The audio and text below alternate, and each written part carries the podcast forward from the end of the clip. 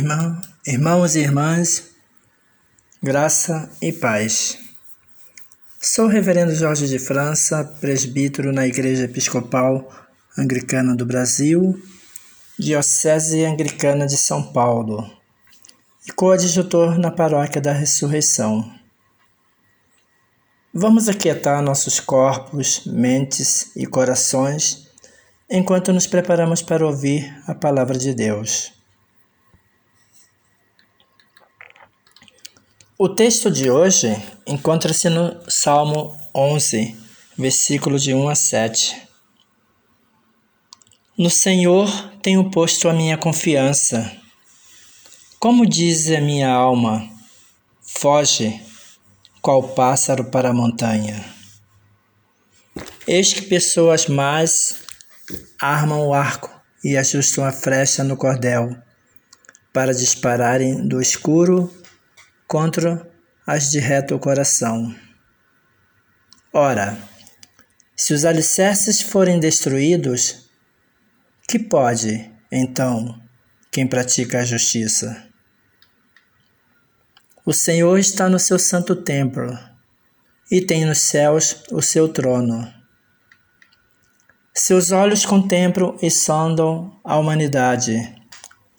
O Senhor prova a pessoa justa mas aborrece quem pratica perversidade e quem usa de violência. Castigos severos sobrevirão às pessoas más, tal será a sua parte. Pois o Senhor é justo e ama a justiça, e quem vive na integridade verá a sua face. Glória ao Pai, ao Filho e ao Espírito Santo como era no princípio, é agora e será sempre, por todos os séculos. Amém. Irmãos e irmãs, os salmos são invocações. Cada salmo é de tal sobriedade que pode, com verdade, ser rezado por homens de qualquer condição e de todos os tempos ao ler e reler os Salmos, aprendemos a linguagem da oração. Os Salmos são a palavra de Deus que nós, humanos, usamos para falar com Ele. Os Salmos não são texto composto de forma teórica, são invocações, muitas vezes dramáticas, que nascem da experiência viva da existência. Para os recitar, basta ser quem somos.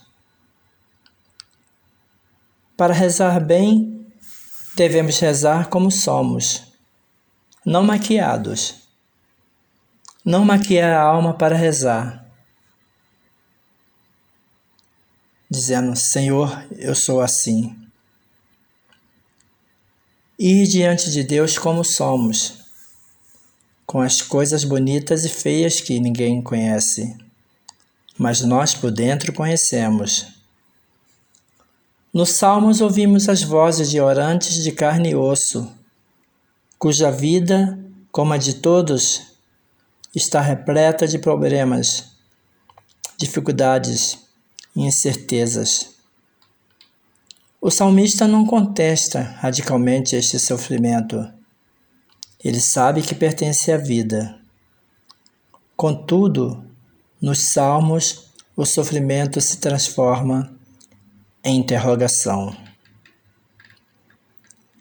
Entre as muitas perguntas, há uma que permanece suspensa, como um grito incessante que percorre todo o livro de um lado para o outro. Até quando, Senhor? Até quando? Cada dor pede libertação, cada lágrima invoca consolação, e cada ferida aguarda a cura, cada calúnia uma sentença de absolvição Até quando terei de sofrer por causa disso? O orante é precioso, precioso aos olhos de Deus. Ao fazer constantemente tais perguntas, os salmos nos ensinam a não nos habituarmos à dor e nos lembram que a vida não é salva se não for curada. A existência do homem é um sopro, a sua história é fugaz, mas o orante sabe que é precioso aos olhos de Deus e por isso faz sentido gritar. E isso é importante. Quando nós, quando nós vamos rezar, Vamos porque sabemos que somos preciosos aos olhos de Deus. É a graça do Espírito Santo dentro que nos impele aí a essa sabedoria de que somos preciosos aos olhos de Deus.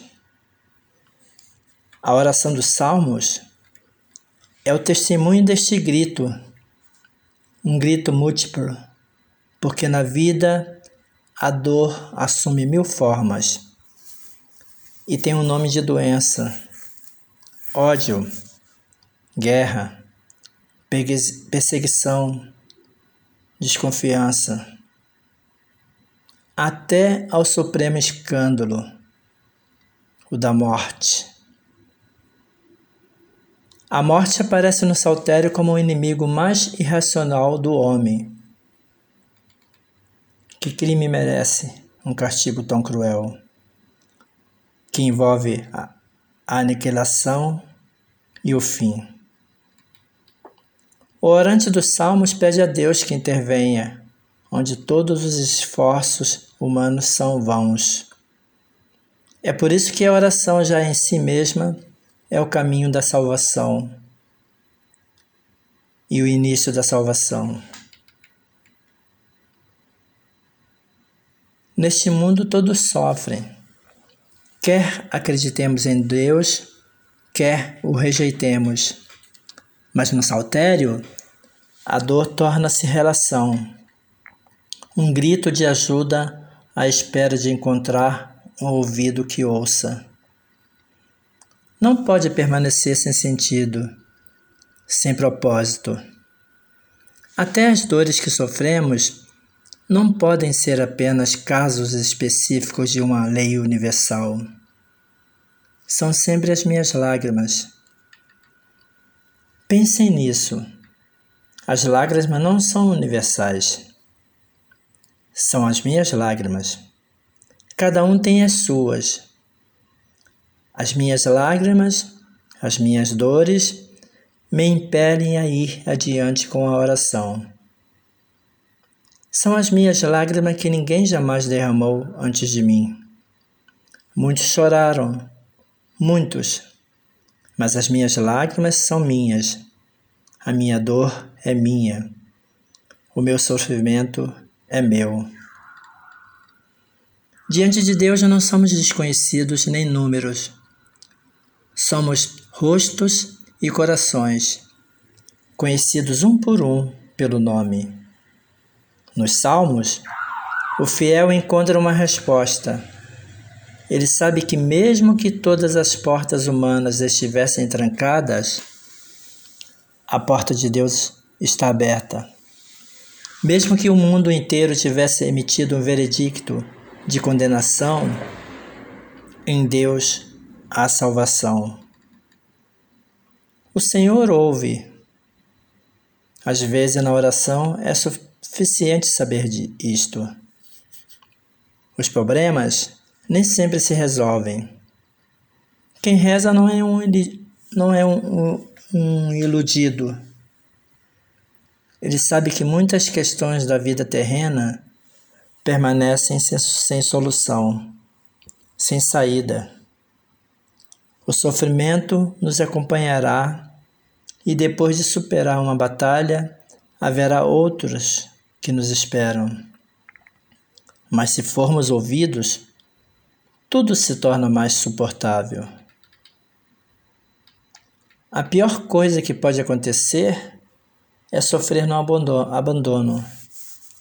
sem ser recordado. É disto que a oração nos salva.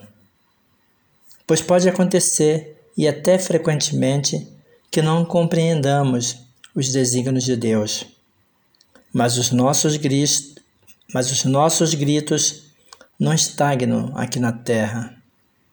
Elevam-se até Ele, que tem um coração de pai e chora por cada filho e filha que sofre e morre.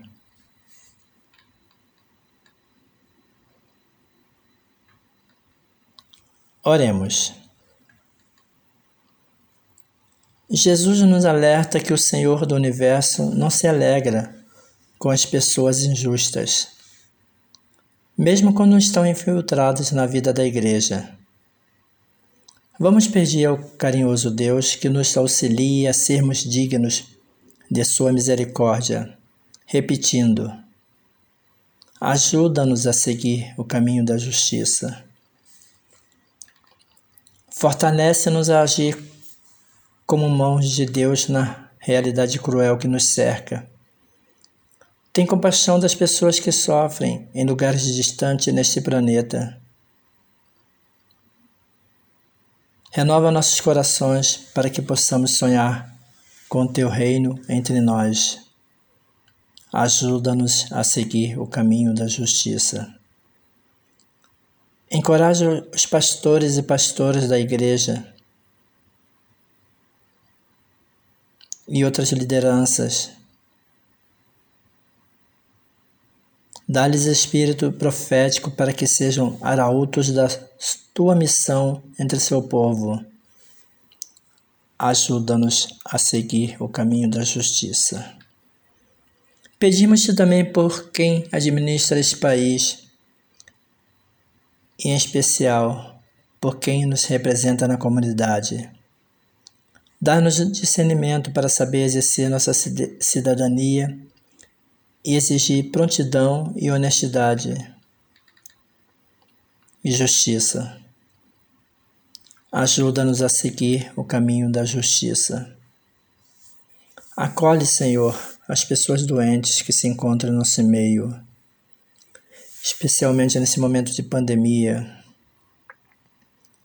Consola seus familiares e dá-lhes pleno restabelecimento e vida em abundância.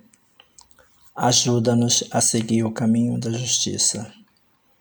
Enxuga as lágrimas de quem perdeu seus entes queridos. Provê a toda gente fiel que partiu descanso eterno e crescimento na tua graça. Ajuda-nos a seguir o caminho da justiça. Rendemos-te graça pelos acontecimentos recentes. Encha-nos de alegria e da paz que só em Cristo se pode encontrar, e ensina-nos a ser fontes do amor, de amor ao nosso redor. Ajuda-nos a seguir o caminho da justiça.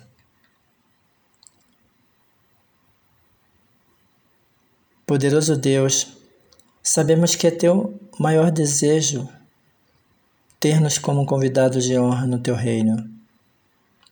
Na plenitude dos tempos, dá-nos a graça de compartilhar da presença das pessoas que, geração após geração, foram profetas da tua justiça.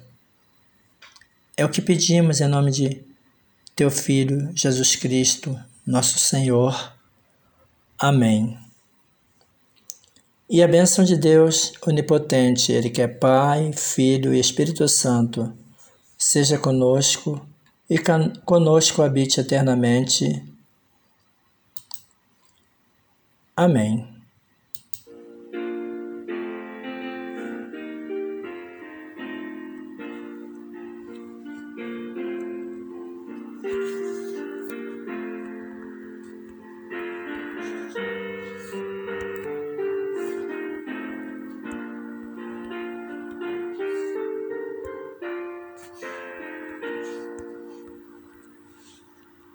Mm-hmm.